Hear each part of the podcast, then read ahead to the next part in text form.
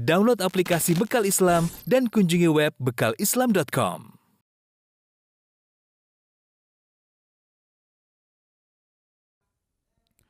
Bismillahirrahmanirrahim. Assalamualaikum warahmatullahi wabarakatuh. Alhamdulillahi ala ihsani wa syukrulahu ala taufiqihi wa amtinani. Asyhadu an la ilaha illallah wahdahu la syarika lahu ta'ziman li sya'ni. Wa asyhadu anna Muhammadan abduhu wa rasuluhu da'ala ridwani. Allahumma salli alaihi wa ala alihi wa ashabihi wa ikhwani. Para pemirsa yang dirahmati oleh Allah Subhanahu wa taala, pada kesempatan kali ini kita melanjutkan kembali tentang kisah Nabi yang mulia Nabi Yusuf alaihissalam, Al-Karim Ibnul Karim Ibnul Karim Ibnul Karim, yaitu Yusuf bin Yaqub bin Ishaq bin Ibrahim alaihi musallam, silsilah yang sangat mulia yang tidak ada orang memiliki silsilah seperti silsilah Nabi Yusuf alaihi salam. Pada pertemuan yang lalu telah kita sebutkan bagaimana Nabi Yusuf akhirnya dipenjara, ya, uh, dipenjara, ya, karena mungkin mereka khawatir uh, timbul fitnah yang lebih besar, terutama Yusuf tidak mau menuruti kemauan sang istri menteri dan juga teman-temannya, ibu-ibu yang ada di Mesir. Akhirnya masuklah Nabi Yusuf ke dalam penjara. Kemudian Allah berfirman, "Wa dakhala ma'ahu sijna fatayan." Ternyata masuk juga dalam penjara dua pemuda. Masuk bersama Yusuf dalam penjara. Qala ahaduhuma, maka salah satu dari keduanya berkata, "Inni arani a'siru khamra." Aku melihat dalam mimpiku aku e, memerah anggur untuk jadikan khamar. Wa qala al-akharu inni arani ahmilu fawqa ra'si khubzan ta'kulu at-tayru min. Yang satunya berkata, aku melihat dalam mimpiku aku mengangkat di atas kepalaku roti ta'kulu at-tayru min, kemudian burung-burung makan dari uh, roti tersebut. Nabbi'na bi ta'wilih, wahai Yusuf, kabarkanlah kepada kami berdua tentang tafsir mimpi kami berdua. Inna naraka minal muhsinin. Sungguhnya kami memandang engkau termasuk orang-orang yang baik. Inilah sebabnya kenapa dua orang ini datang kepada Yusuf alaihissalam. Mereka berkata, "Inna naraka minal muhsinin." Kami melihat engkau termasuk orang-orang yang baik.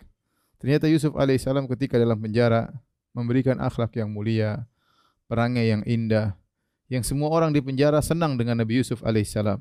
Mereka percaya dengan uh, solehnya Nabi Yusuf alaihissalam. Bahkan kalau kita baca buku tafsir, bahkan sebagian orang sudah dikeluarkan dari penjara, ingin tetap di penjara. Kenapa? Agar bisa bersama Yusuf. Ada sebagian orang sudah waktunya keluar dari penjara, maka dia minta kepada uh, sipir atau petugas penjara agar tetap di penjara.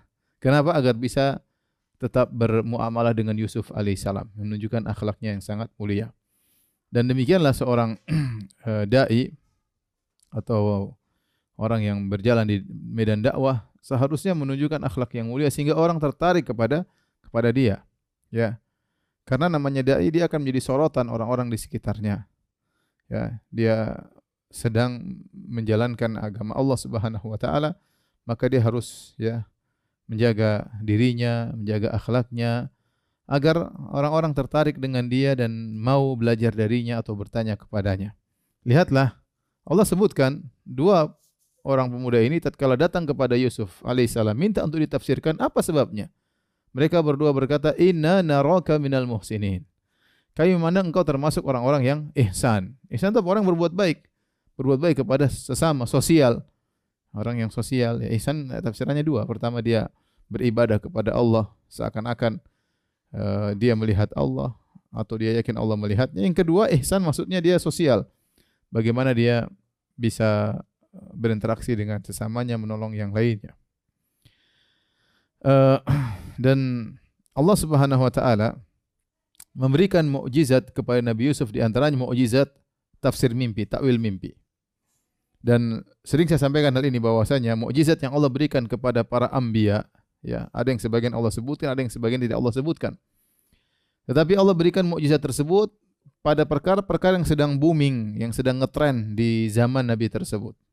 Ya, tetapi ini bukan ini mengungguli yang lainnya. Contoh seperti Nabi Musa alaihissalam, di zaman beliau alaihissalam sedang ngetren namanya sihir, ilmu sihir tersebar, orang bangga kalau bisa jago sihir, para tukang sihir saling bangga banggaan, saking saling bangga banggaan keahlian bersihir.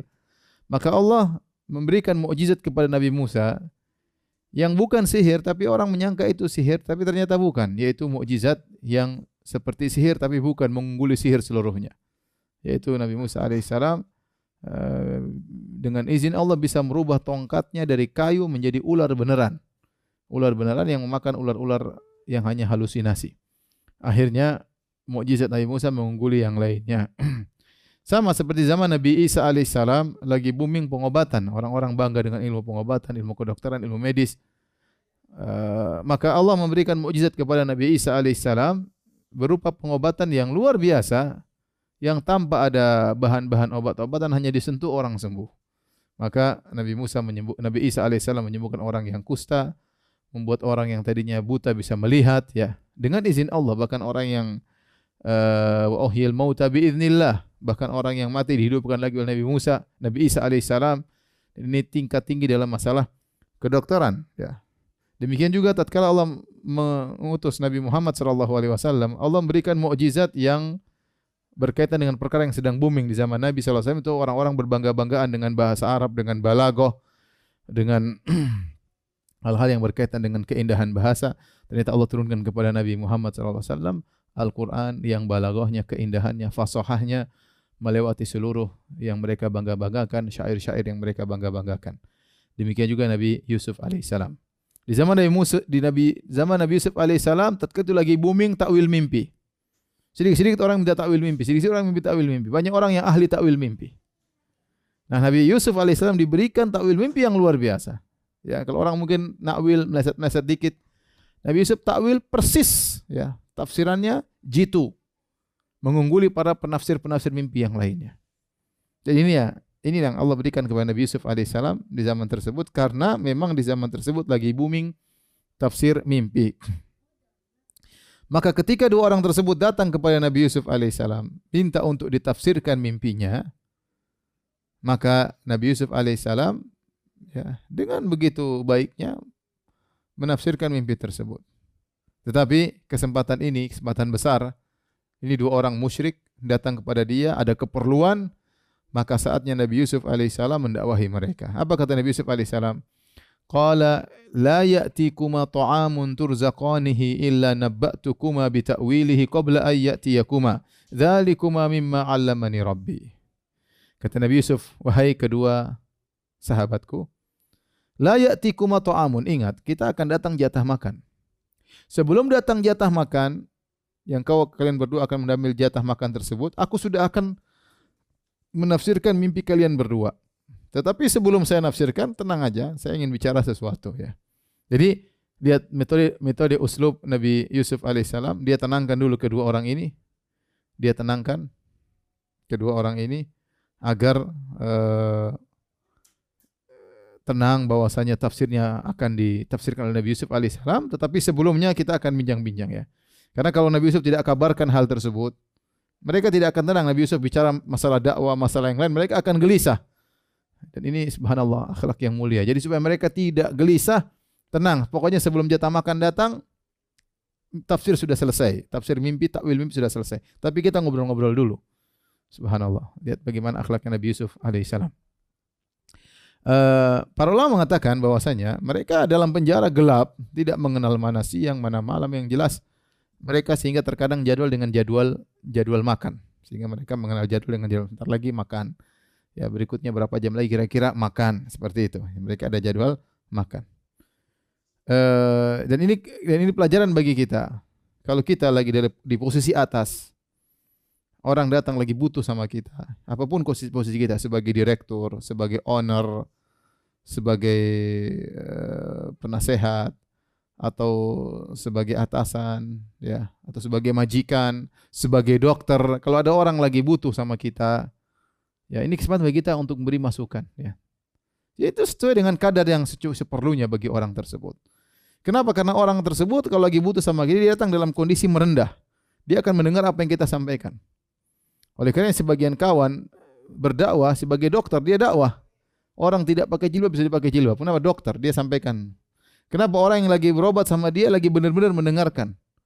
kemudian lagi-lagi benar-benar butuh kepada dokter tersebut, maka dokter tersebut dakwahi begini, sebaiknya anti pakai jilbab atau bu, anaknya tolong pakai jilbab, berdoa kepada Allah, insya Allah penyakitnya disembuhkan oleh Allah, tapi harusnya begini-begini begini. Itu orang bisa pakai jilbab, yang mungkin kalau ustadz yang ngomong belum tentu mau didengar. Kenapa? Karena posisi dia lagi membutuhkan, posisi pasien tersebut lagi butuh kepada dokter. Maka saya ingatkan kepada kawan-kawan yang kebetulan memiliki posisi di atas, gunakan kesempatan tersebut, ya. Kesempatan kita cari pahala. Kita hidup cuma sebentar, kita kumpulkan harta, kemudian kita akan pergi meninggalkan harta itu seluruhnya. Kalau bukan kita meninggalkan harta, harta yang meninggalkan kita. Pokoknya dunia ini akan kita tinggalkan atau akan meninggalkan kita. Oleh karenanya kalau kita di posisi atas, jangan lupa kita punya anak buah, jadi kesempatan. Kesempatan kita, kalau memungkinkan tentunya. Kita sebagai owner, sebagai atasan, eh, bikin pengajian atau kita nasihati, bikin peraturan yang memungkinkan untuk mereka kerjakan. Inilah posisi Nabi Yusuf alaihissalam, orang datang lagi butuh sama dia, tidak langsung dia penuhi hajatnya. Tapi Nabi Yusuf alaihissalam bilang, tenang, hajat kalian akan saya penuhi, menafsirkan mimpi, tapi dengar dulu. Saatnya Nabi Yusuf kemudian mulai berdakwah. Apa Nabi Yusuf berkata? Zalikuma mimma 'allamani Rabbi. Sungguhnya tafsir mimpi ini yang aku bisa menafsirkan, mimma 'allamani Rabbi. Sungguhnya aku ini diberi ilmu oleh Allah Subhanahu wa taala. Jauh dari ujub. Tidak mengatakan saya hebat, ini ilmu Allah berikan kepada aku. Subhanallah. Bagaimana menyandarkan nikmat yang dia miliki kepada Rabbul Alamin, yang sering dilupakan oleh orang. Orang kalau sudah dapat ilmu biasanya ujub, bangga, sombong, angkuh, mau pamerkan kehebatannya. Tetapi Yusuf alaihissalam langsung, dzalika mimma 'allamani Rabbi. Ini termasuk ilmu yang Allah berikan kepada aku, ilmu tafsir. Kata para ulama, ilmu yang Allah ajarkan kepada Yusuf banyak. Di antaranya ilmu pengaturan negara, ilmu menjadi bendaharawan negara yang nanti akan nampak ilmu Nabi Yusuf. Ya. Di antara ilmu-ilmu yang Allah berikan kepada dia, dan kita semua ilmu dari Allah Subhanahu wa taala, adalah ilmu menafsirkan mimpi. Tapi langsung Nabi Yusuf mengingatkan kedua orang tersebut kepada Allah Subhanahu wa taala, "Dzalikuma mimma 'allamani Rabbi." Ini ilmu aku dapatkan dari Allah Subhanahu wa taala. Kemudian Nabi Yusuf langsung masuk dalam dakwah. Perhatikan sini. Inni taraktu millata qaumil la yu'minuna billah. Sungguhnya aku meninggalkan agama suatu kaum yang mereka tidak beriman kepada Allah. Wa hum bil akhirati hum kafirun, dan mereka kafir kepada Allah. Nabi Yusuf sedang berbicara tentang siapa? Tentang Kan'aniyun. Nabi Yusuf alaihissalam dahulu tinggal di Palestina bersama bapaknya Yaqub alaihissalam, dan di Palestina sebelum datang Nabi Yaqub alaihissalam tinggal di Palestina sudah ada suku-suku di situ, di antaranya suku Kan'aniyun, orang-orang Kan'an. Dan mereka berbuat syirik kepada Allah Subhanahu wa taala. Yang menakjubkan saya di sini, Nabi Yusuf alaihissalam dia sedang berhadapan dengan dua orang yang musyrik. Tetapi dia tidak langsung mengatakan kesyirikan berkaitan dengan dua orang ini, tetapi dia berbicara tentang orang yang ketiga. Maka jadi mengatakan, aku sungguhnya di kampungku di di Palestina, aku meninggalkan suatu kaum yang mereka berbuat syirik kepada Allah, mereka tidak beriman kepada Allah dan mereka kufur kepada hari akhirat, ya. Dia tidak langsung mengatakan ente berdua syirik, ente begini, tidak. Tapi dia, dia, maksud saya dia uslubnya dia tidak menggunakan kata ganti orang kedua. Dia sedang berbicara dengan kaum yang lain. Yang kaum ketiga ini sama akidahnya sama orang di depan dia. Ini agar Yusuf mengambil hatinya. Karena kalau Nabi Yusuf mengatakan sungguhnya kalian berdua tidak beriman kepada Allah, kalian berdua syirik, mungkin mereka menjauh. Tapi Nabi Yusuf berbicara tentang suatu kaum supaya mereka ambil pelajaran. Padahal mereka sama di, mereka berdua sama kaumnya Nabi Yusuf sama-sama syirik kepada Allah Subhanahu wa taala. Ini makanya ini perlu dalam uslub, metode dalam dakwah.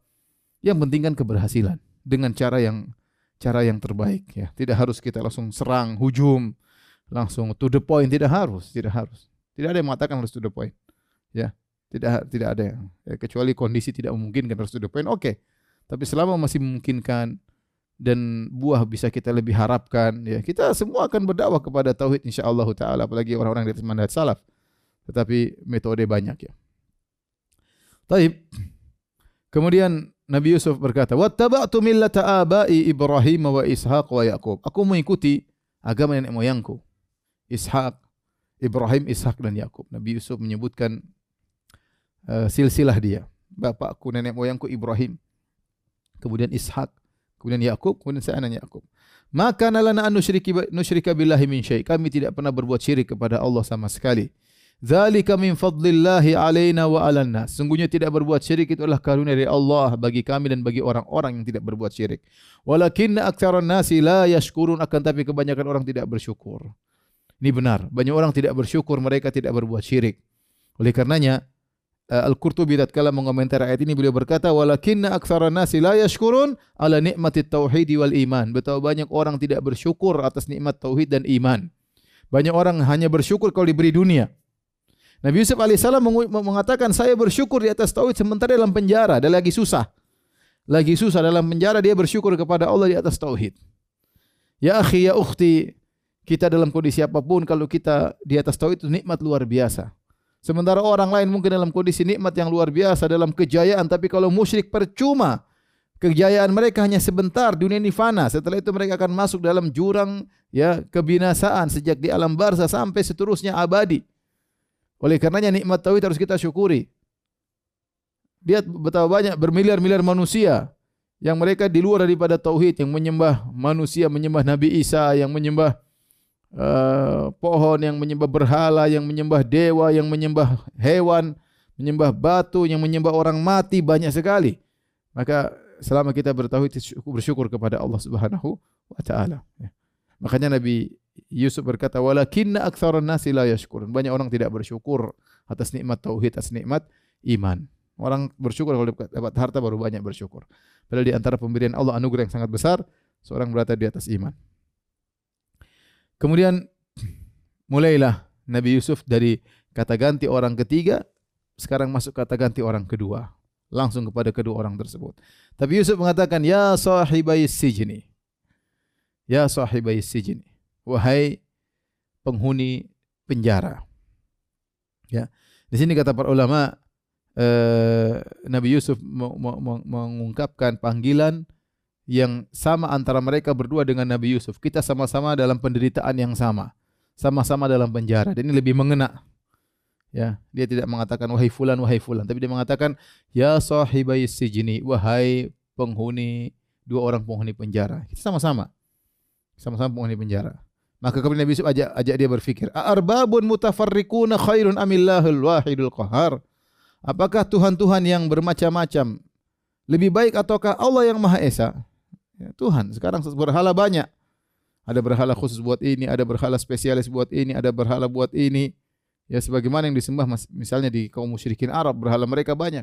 Kalau mereka butuh ini, mereka ke berhala ini. Kalau mereka butuh kemenangan dalam peperangan, pergi ke berhala ini. Kalau mereka butuh bikin rezeki, mereka ke berhala ini. Berhala punya spesialis masing-masing. Nah, apa kata Nabi Yusuf alaihissalam? Apakah berhala-berhala banyak yang kalian sembah itu lebih baik ataukah Allah yang Maha Esa? Yang Maha Esa, Maha Perkasa? Jawabannya tentu yang Maha Esa. Tentunya Tuhan itu harusnya multiple function, bukan cuma fungsinya satu ini, fungsi spesialis ini, itu bukan Tuhan. Ya, yang lain tidak bisa, dia spesialis ini, tapi bukan Tuhan.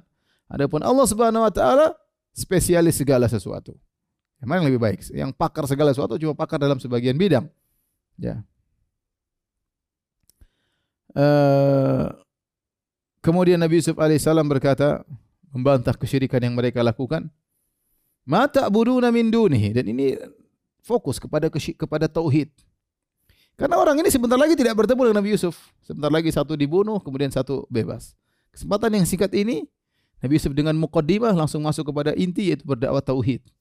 Karena mereka lagi butuh tauhid. Kapan lagi ketemu dengan Nabi Yusuf alaihissalam? Ya, kapan lagi bertemu Nabi Yusuf alaihissalam? Nabi Yusuf berkata, "Ma ta'buduna min dunihi illa asma'an sammaytumuha antum wa aba'ukum." Apa yang kalian sembah dari selain Allah yang kalian namakan sebagai Tuhan itu hanya apa? Hanya nama-nama yang kalian namakan. Antum wa aba'ukum, kalian dan orang nenek moyang kalian yang menamakan sebagai Tuhan. Hakikatnya apa? Hakikat yang kalian sembah adalah batu-batu, kalian ambil dari kalian ambil dari uh, dari lembah-lembah atau kalian ambil dari padang pasir, kalian bawa batu tersebut, kalian pahat, kalian namakan Tuhan. Itu hakikat Tuhan kalian. Hanya sekedar penamaan, hakikatnya enggak ada. Dinamakan Tuhan, dinamakan dewa, dinamakan ini, enggak ada, itu bukan Tuhan. Illa asma'an sammaitumuha, itu hanya nama-nama yang kalian namakan. Antum wa aba'ukum, kalian namakan dan nenek moyang kalian juga namakan. Ma anzalallahu biha min sultan, Allah tidak pernah menurunkan dalil akan hal tersebut. Inil hukmu illa lillah, sungguhnya hukum itu hanyalah milik Allah Subhanahu wa taala. Amara alla ta'budu illa iyyah, Allah memerintahkan untuk tidak menyembah kecuali hanya kepada Allah. Zalikad dinul qayyim, inilah agama yang lurus. Walakinna aktsaran nasi la ya'lamun, akan tapi kebanyakan manusia tidak mengetahui. Dan benar kalau kita lihat sekarang orang musyrik lebih banyak daripada ahli tauhid. Sampai sekarang orang musyrik lebih banyak daripada ahli tauhid. Di zaman Nabi Yusuf pun demikian, orang musyrik lebih banyak daripada ahli tauhid. Di zaman Nabi Ibrahim pun demikian, orang musyrik lebih banyak daripada ahli tauhid. Ya, kebanyakan orang tidak ya tidak mengetahui akan akan hal ini. Uh, inilah dakwah tauhid yang disampaikan oleh Nabi Yusuf alaihissalam kepada mereka berdua. Ya, sebelum Nabi Yusuf memberikan hajat kepada mereka berdua. Ya. Setelah Nabi Yusuf menyampaikan dakwah kepada mereka berdua, baru Nabi Yusuf kemudian menyampaikan inti tafsir mereka. Apa kata Nabi Yusuf alaihissalam? Ya sahibai sijini, amma ahadukuma fayaski rabbahu khamra. Wahai penghuni penjara. Ya, dua penghuni penjara tadi bermimpi, yang satu bermimpi sedang memeras anggur untuk dijadikan khamar, yang satu bermimpi bawa roti kemudian rotinya dimakan oleh burung. Maka Nabi Yusuf menafsirkan, yang bermimpi memeras anggur, fayaski rabbahu khamra, dia akan menjadi pelayan raja dan dia akan menuangkan anggur kepada rajanya tersebut. Wa amal akhar, adapun satunya yang mimpi bahwasanya dia bawa roti kemudian rotinya dimakan oleh burung, fayuslab, maka dia akan disalib. Fata'kulut tayru min ra'si, kemudian dia disalib sehingga akhirnya dia mati, dan akhirnya burung-burung datang mematok-matok kepalanya untuk mengambil daging-daging ada di kepalanya. Qudiyal amru alladhi fihi tastaftiyan, telah terjadi, terputuskan perkara yang kalian tanyakan kepadaku. Ya. Dan ini tafsir, ini ilmu tersendiri, ilmu khusus ya, yang di, di, dipahami oleh Yusuf, diajarkan Allah langsung kepada Nabi Yusuf alaihissalam. Yusuf tidak pernah belajar sama orang. Ya, tetapi Allah langsung berikan ilham kepada Nabi Yusuf dalam rangka ilmu ilmu tafsir. Setelah Nabi Yusuf menafsirkan, satu bakalan mati, satu bakalan jadi pelayan raja. Apa kata Allah? Wa qala lilladzi dhanna annahu najim minhum adhkurni 'inda rabbik. Maka Yusuf alaihissalam berkata kepada orang yang dia sangkakan akan selamat, ya, di antara mereka berdua yang akan jadi pelayan raja, udhkurni 'inda rabbik, tolong sebut-sebut aku di sisi raja. Itu sebut-sebutkan kebaikanku. Nabi Yusuf alaihissalam dalam hal ini sedang bertawassul, yaitu minta tolong, dan ini boleh kita minta tolong kepada seorang, ya, sebut-sebut aku di depan raja, ya, karena Nabi Yusuf dipenjara dengan kezaliman. Ya, siapa tahu dia dibebaskan oleh raja dengan menyebutkan kebaikan-kebaikan Yusuf. Fa ansahu syaitanu dzikra rabbih, tetapi syaitan membuat dia lupa untuk menyebut-nyebut Yusuf di depan raja. Falabitha fi sijni bid'a sinin, akhirnya Yusuf bertambah lama di penjara beberapa tahun. Di sini ada dua pendapat di kalangan para ahli tafsir tentang fa ansahu syaitanu dzikra rabbih. Syaitan membuat dia lupa untuk menyebut uh, Rabbnya. Pendapat pertama mengatakan bahwasanya Yusuf alaihissalam, sama seperti yang dijelaskan tadi, Yusuf mengatakan kepada orang tersebut, wahai fulan, nanti kalau kau jadi pelayan raja jangan lupa sebut-sebut saya di hadapan raja. Ya. Tapi akhirnya setan buat dia lupa. Dia lupa nyebut Yusuf di hadapan raja. Pendapat kedua, maksudnya Yusuf lupa mengatakan, e, tolong sebut saya di sisi raja, insya Allah. Lupa bilang insya Allah. Sehingga hatinya terfokus kepada sebab tersebut. Dia lupa bahwasanya segala sesuatu atas izin Allah Subhanahu wa Ta'ala. Ya. Namun pendapat yang lebih benar adalah pendapat pertama, bahwasanya e, bukan Yusuf yang lupa, tetapi orang tersebut yang lupa. Dan Yusuf alaihissalam melakukan suatu hal yang boleh. Boleh kita minta tolong sama orang, jangan lupa tolong ceritain tentang saya di sisi raja. Kenapa? Karena saya di penjara dengan kezaliman. Siapa tahu raja bisa membebaskan saya. Karena Yusuf di penjara sebab oleh menteri dan istri menteri yang zalim kepada Yusuf. Maka siapa tahu kalau perkaranya sampai kepada raja, raja bisa membebaskan dia. Tapi rupanya orang tersebut dilupakan oleh syaitan. Fa ansahu syaitanu dzikra rabbih. Syaitan membuat temannya tersebut lupa untuk nyebut-nyebut Yusuf. Akhirnya apa? Yusuf falabitha fi sijni bid'asin. Akhirnya Yusuf alaihissalam bertambah lagi di penjara beberapa tahun. Ada yang mengatakan tujuh tahun akhirnya. Tambah lagi. Ini orang ini lupa tujuh tahun. Orang ini lupa sebut Yusuf tujuh tahun. Dan ini jelas kata Allah. Fa ansahu syaitan falabitha. Akhirnya Yusuf tinggal beberapa tahun lagi lama. Seandainya dia sebut tentang Yusuf di depan sang raja, Yusuf akan bebas. Tapi karena dia lupa, akhirnya Yusuf alaihissalam lebih lama di penjara selama tujuh tahun. Taib, Nabi Yusuf bersabar dalam penjara. Apa yang terjadi? Ternyata setelah tujuh tahun atau beberapa tahun, raja yang mimpi. Allah mentakdirkan raja kafir ini mimpi. Kata Allah Subhanahu wa Ta'ala, wa qala al-maliku inni ara sab'a baqaratin simanin ya'kuluhunna sab'un ijaf wa sab'a sumbulatin khudrin wa ukhra yabisat Ya ayyuhal mala'u aftuni fi ru'yaya in kuntum lirru'ya ta'burun. Raja berkata kepada punggawanya, kepada pembesar-pembesarnya, raja mimpi aneh. Aku melihat tujuh ekor sapi gemuk dimakan oleh tujuh ekor sapi kurus. Sapi kurus datang makan tujuh ekor sapi gemuk. Harusnya kebalik, sapi kurus kalah dengan sapi gemuk. Ini sapi gemuk dimakan sampai dengan sapi kurus. Terus bilangannya tujuh. Wa sab'a sumbulatin khudrin wa ukhra yabisat. Aku melihat juga tujuh bulir, ya, tujuh tujuh tangkai gandum yang hijau dan tujuh tangkai lainnya yang kering. Ya ayyuhal mala'u, wahai pembesar-besarku, wahai menteri-menteriku. Ya, saya, saya ingatkan tadi, mereka di zaman tersebut masyhur lagi booming tentang tafsir mimpi. Aftuni fi ru'yaya in kuntum lirru'ya ta'burun. Berilah fatwa kepadaku tentang mimpiku kalau memang kalian ahli menafsirkan mimpi. Rupanya ketika raja mimpi dan ini menggelisahkan raja, maka raja paparkan mimpinya tersebut kepada menteri-menterinya. Ternyata mereka tidak bisa jawab. Perhatikan di sini, Allah mentakbir uh, raja ini dengan al-maliku. Wa qala al-maliku, dan berkata sang raja.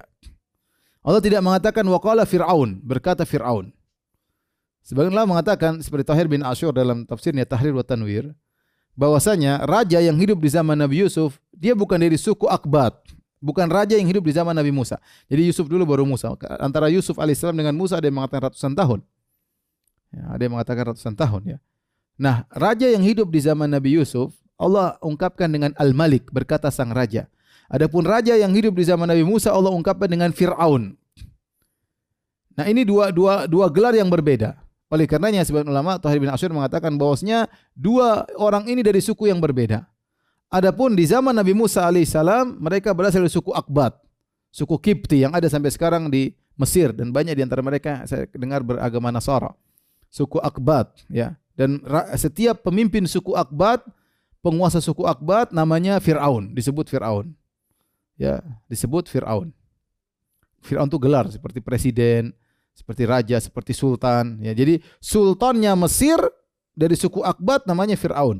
Nah, sultan yang ada di zaman Nabi Yusuf namanya Malik, raja. Sehingga sebagian ulama mengambil kesimpulan bahwasanya suku yang ada di zaman Nabi Yusuf beda dengan suku yang di zaman Nabi Musa. Mereka mengatakan bahwasanya suku yang berada di zaman Nabi Yusuf itu bukan dari suku Akbat, suku Kipti, bukan.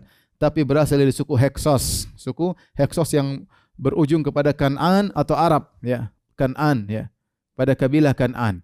Dan di, ternyata diteliti dalam sejarah, benar, pada tahun seribu sembilan ratus sebelum Masehi sampai seribu lima ratus dua puluh lima sebelum Masehi, jadi sekitar ada empat ratusan tahun dari seribu sembilan ratus Masehi sampai seribu lima ratus dua puluh lima Masehi, itu tiga ratus tujuh puluh lima tahun, itu Mesir dikuasai oleh suku Heksos. Mesir dikuasai oleh suku Heksos. Disitulah zaman Nabi Yusuf alaihissalam. Setelah itu baru berpindah kepada tangan suku Akbat, zamannya Fir'aun. Makanya ketika Allah mengungkapkan penguasa di Mesir tatkala itu Allah mengatakan wa qala al-maliku, berkata Malik, karena dia dari suku Heksos. Dia mimpi yang aneh. Mimpi ini aneh, membuat dia gelisah. Bagaimana tujuh sapi gemuk dimakan tujuh sapi kurus? Kemudian ada ada tangkai sumbulat ya, tangkai gandum yang hijau dan tujuh tangkai gandum yang kering. Akhirnya dia paparkan kepada al-mala, kepada menteri-menterinya. Dia yang mengatakan kalau kalian mampu mentafsirkan silakan tafsir. Apa kata mereka? Qalu atghautsu ahlam. Kata mereka ini hanyalah mimpi-mimpi yang kosong.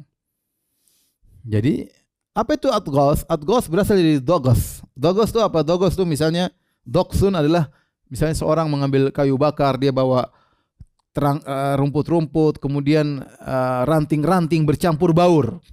Dia tidak beda-bedakan antara ranting yang satu dengan ranting yang lain, antara ranting dengan rumput, bercampur baur. Sehingga seakan-akan mereka berkata, para menteri tersebut, wahai raja, bagaimana kami menafsirkan mimpimu campur baur? Ya, bulat, seperti benang kusut, kami tidak bisa menarik e, maksudnya. Tidak jelas. Maka disebut adghos. Adghos itu tadi, yang saya sebutkan tadi. Tidak jelas, bercampur baur, dan mimpi yang kosong. Kalau mimpi bisa ditafsirkan, kita akan tafsirkan. Tapi mimpi, jenis mimpimu tidak bisa ditafsirkan. Dan kata para ulama, ini menunjukkan kesombongan mereka, ujub mereka. Harusnya mereka mengatakan, kami tidak tahu, selesai. Kalau kita orang Islam nggak tahu, bilang aja Allahu a'lam, jangan sok tahu. Ya. Tapi ini mereka sudah tidak tahu, mereka menghukum bahwasanya mimpi raja tidak bisa ditafsirkan. Ya, makanya disebut jahlun murakkab, yaitu goblok kuadrat seperti ini. Sudah tidak tahu, kemudian mem- tidak tahu kalau mereka tidak tahu. Namanya goblok kuadrat. Ya. Jadi seharusnya mereka bilang, wallah, kami tidak tahu, selesai. Kalau orang Islam, wallah alam. Tapi mereka sudah tidak tahu, mereka memvonis bahwasanya mimpi tersebutlah jenis mimpi yang tidak bisa ditafsirkan. Wa ma nahnu bi ta'wilil ahlami bi alimin. Kami tidak mampu menakwil, menakwilkan, menafsirkan mimpi yang seperti itu. Subhanallah. Setelah heboh tidak ada yang mampu, mereka banyak orang ahli-ahli tafsir mimpi. Ternyata tidak bisa tafsir mimpi. Tiba-tiba orang yang selamat dari dua orang di penjara tersebut yang menjadi pelayan raja ingat. Sudah tujuh tahun lewat baru dia ingat. Apa kata Allah? Wa qala alladhina ja minhuma waddakara ba'da ummatin ana unabbi'ukum bi ta'wilihi fa arsilun. Subhanallah. Berkata orang yang selamat dari dua orang di penjara tersebut, ya. Sudah diselamatkan, yang selamat keluar dari penjara.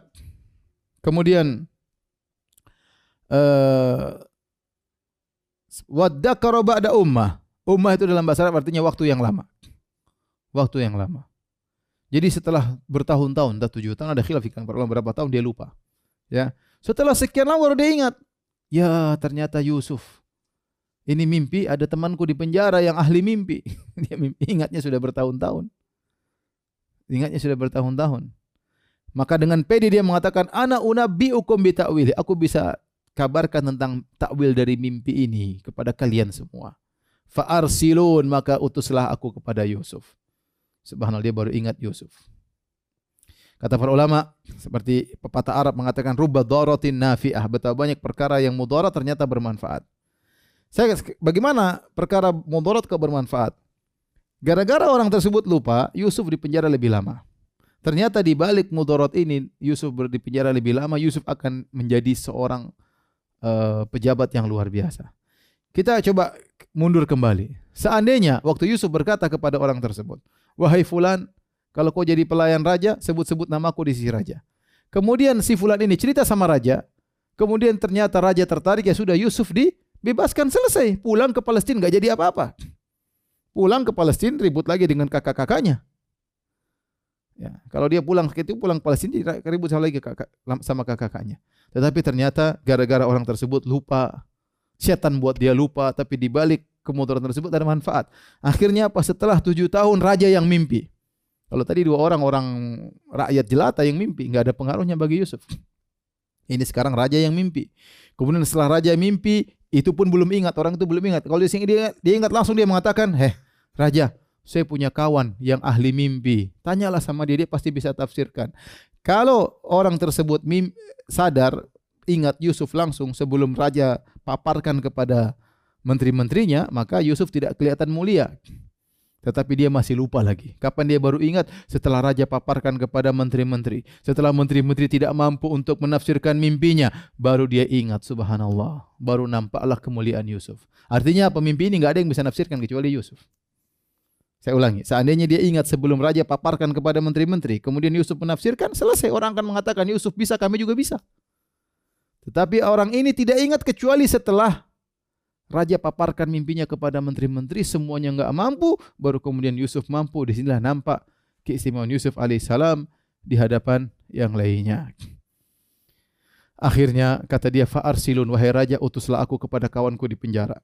Maka berangkatlah orang tersebut, pelayan raja tadi, datang kepada penjara ketemu Yusuf, kawan lamanya.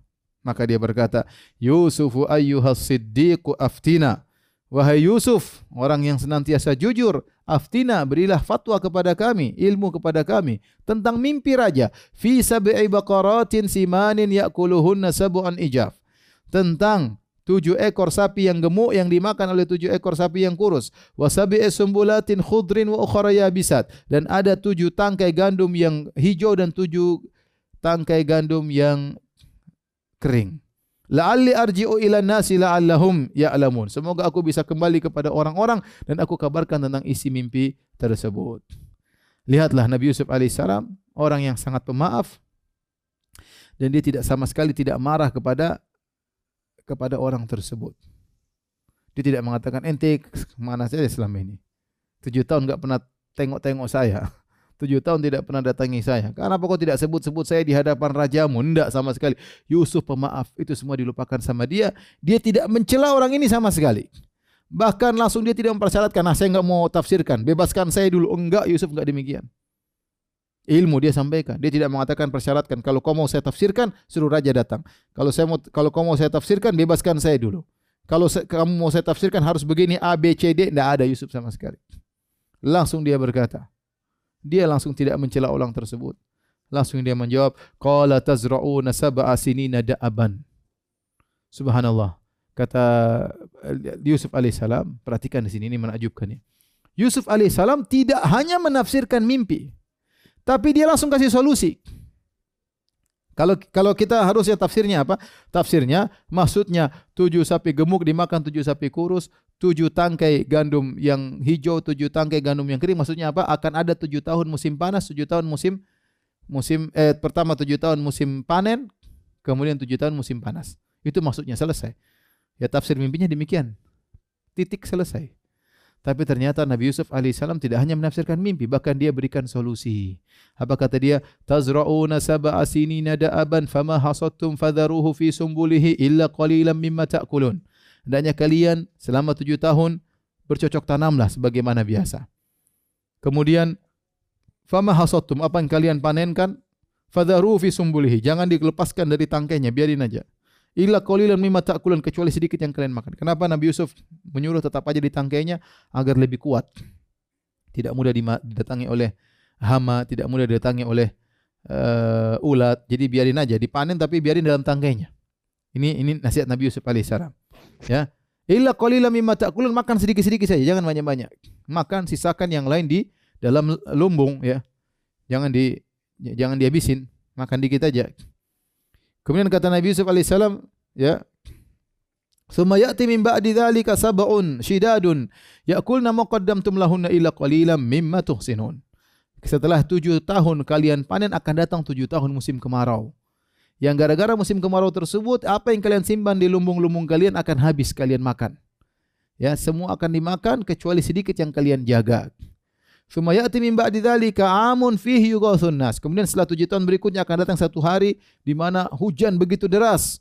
Yughatsu fihi yughatsun nas wa fihi asir. Orang-orang akan memerah anggur, ya, berarti hujan tahun tersebut hujan banyak sampai tumbuh-tumbuhan tumbuh, sampai anggur jadi masak, diperah diperah menjadi minuman.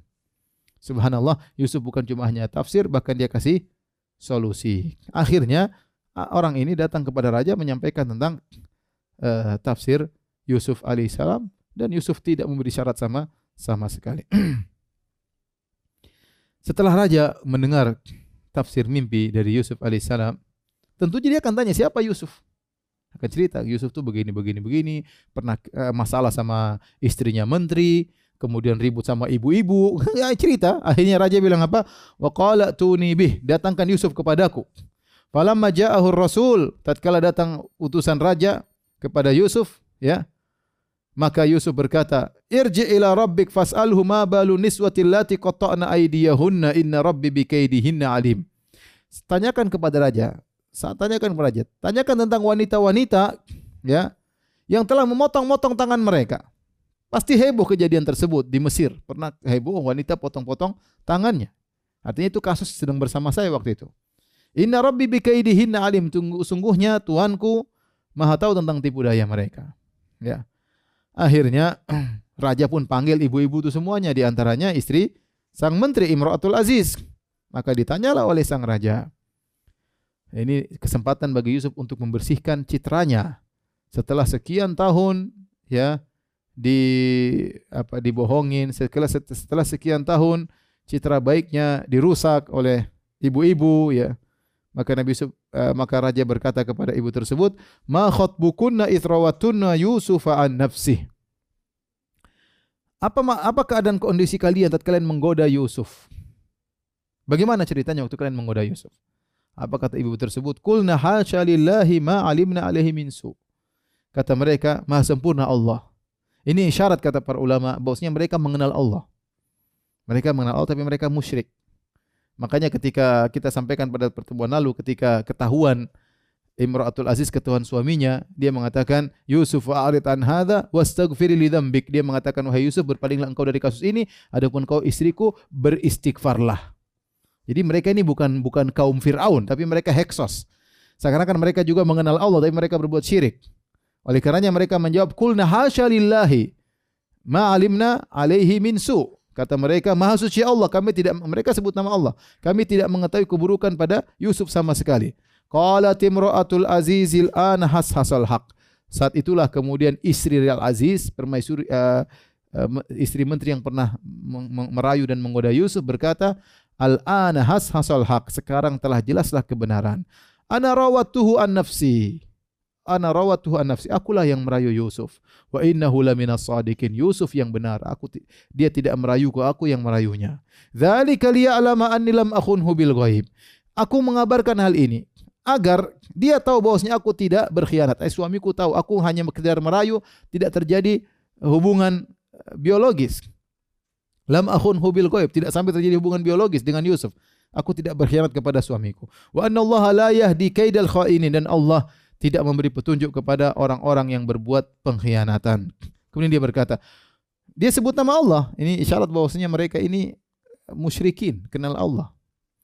Kemudian beda dengan Firaun. Kalau Firaun, "Mama Rabbul Alamin?" Siapa itu Allah? Siapa Tuhanmu? Dia dia dia mengingkari Allah kalau kalau kalau Firaun. Ini menunjukkan dua suku yang berbeda, menguatkan pendapat Thahir bin Asyur bahwasanya ini suku Heksos, bukan suku Akbat. Kemudian wanita ini berkata, e, Imroatul Aziz yang merayu Yusuf, "Wa ma ubarri'u nafsi, inna nafsa la'ammaratun bisu illa ma rahima rabbi." Dan aku tidak menyatakan diriku bebas dari. Aku tidak mengatakan aku suci. "Wa ma ubarri'u nafsi," aku tidak mensucikan diriku. "Inna nafsa la'ammaratun bisu," aku mengakui bahwasanya jiwaku menyeru kepada perbuatan buruk. "Illa ma rahima rabbi," kecuali nafsu yang diberi rahmat oleh Tuhanku, ya. Inna Rabbi Ghafurur Rahim. Sungguhnya Rabbku maha pengampun lagi maha penyayang. Subhanallah. Dia minta ampun kepada Allah Subhanahu wa Ta'ala. Akhirnya jelaslah ternyata kasus yang selama ini menjadi misteri. Yusuf sampai di penjara bertahun-tahun. Ternyata Yusuf yang benar, perempuan ini salah dan dia mengaku kepada sang raja. Akhirnya raja berkata, "Wa qalal maliku tuni bih." Kata raja, "Datangkan Yusuf sekarang. Astakhlishu li nafsi. Aku akan ya Uh, menjadikan dia orang dekat denganku, orang khusus, orang spesial." Falamma kallamahu, tatkala raja berbicara dengan Yusuf, qala innakal yauma ladaina makinun amin. Mulai hari ini wahai Yusuf, kau akan memiliki kedudukan yang tinggi di lingkungan kami dan kau akan menjadi orang yang terpercaya. Apa kata Yusuf tatkala ditawarin jabatan? Ingat, Yusuf tidak minta jabatan. Tidak minta jabatan, tapi dia dikatakan kau akan menjadi pejabat. Setelah di, diberikan jabatan baru dia memilih, saya ingin jadi ini sesuai dengan kemampuan yang dia miliki. Tapi sampai sini aja kajian kita para pemirsa yang dirahmati Allah Subhanahu wa Ta'ala.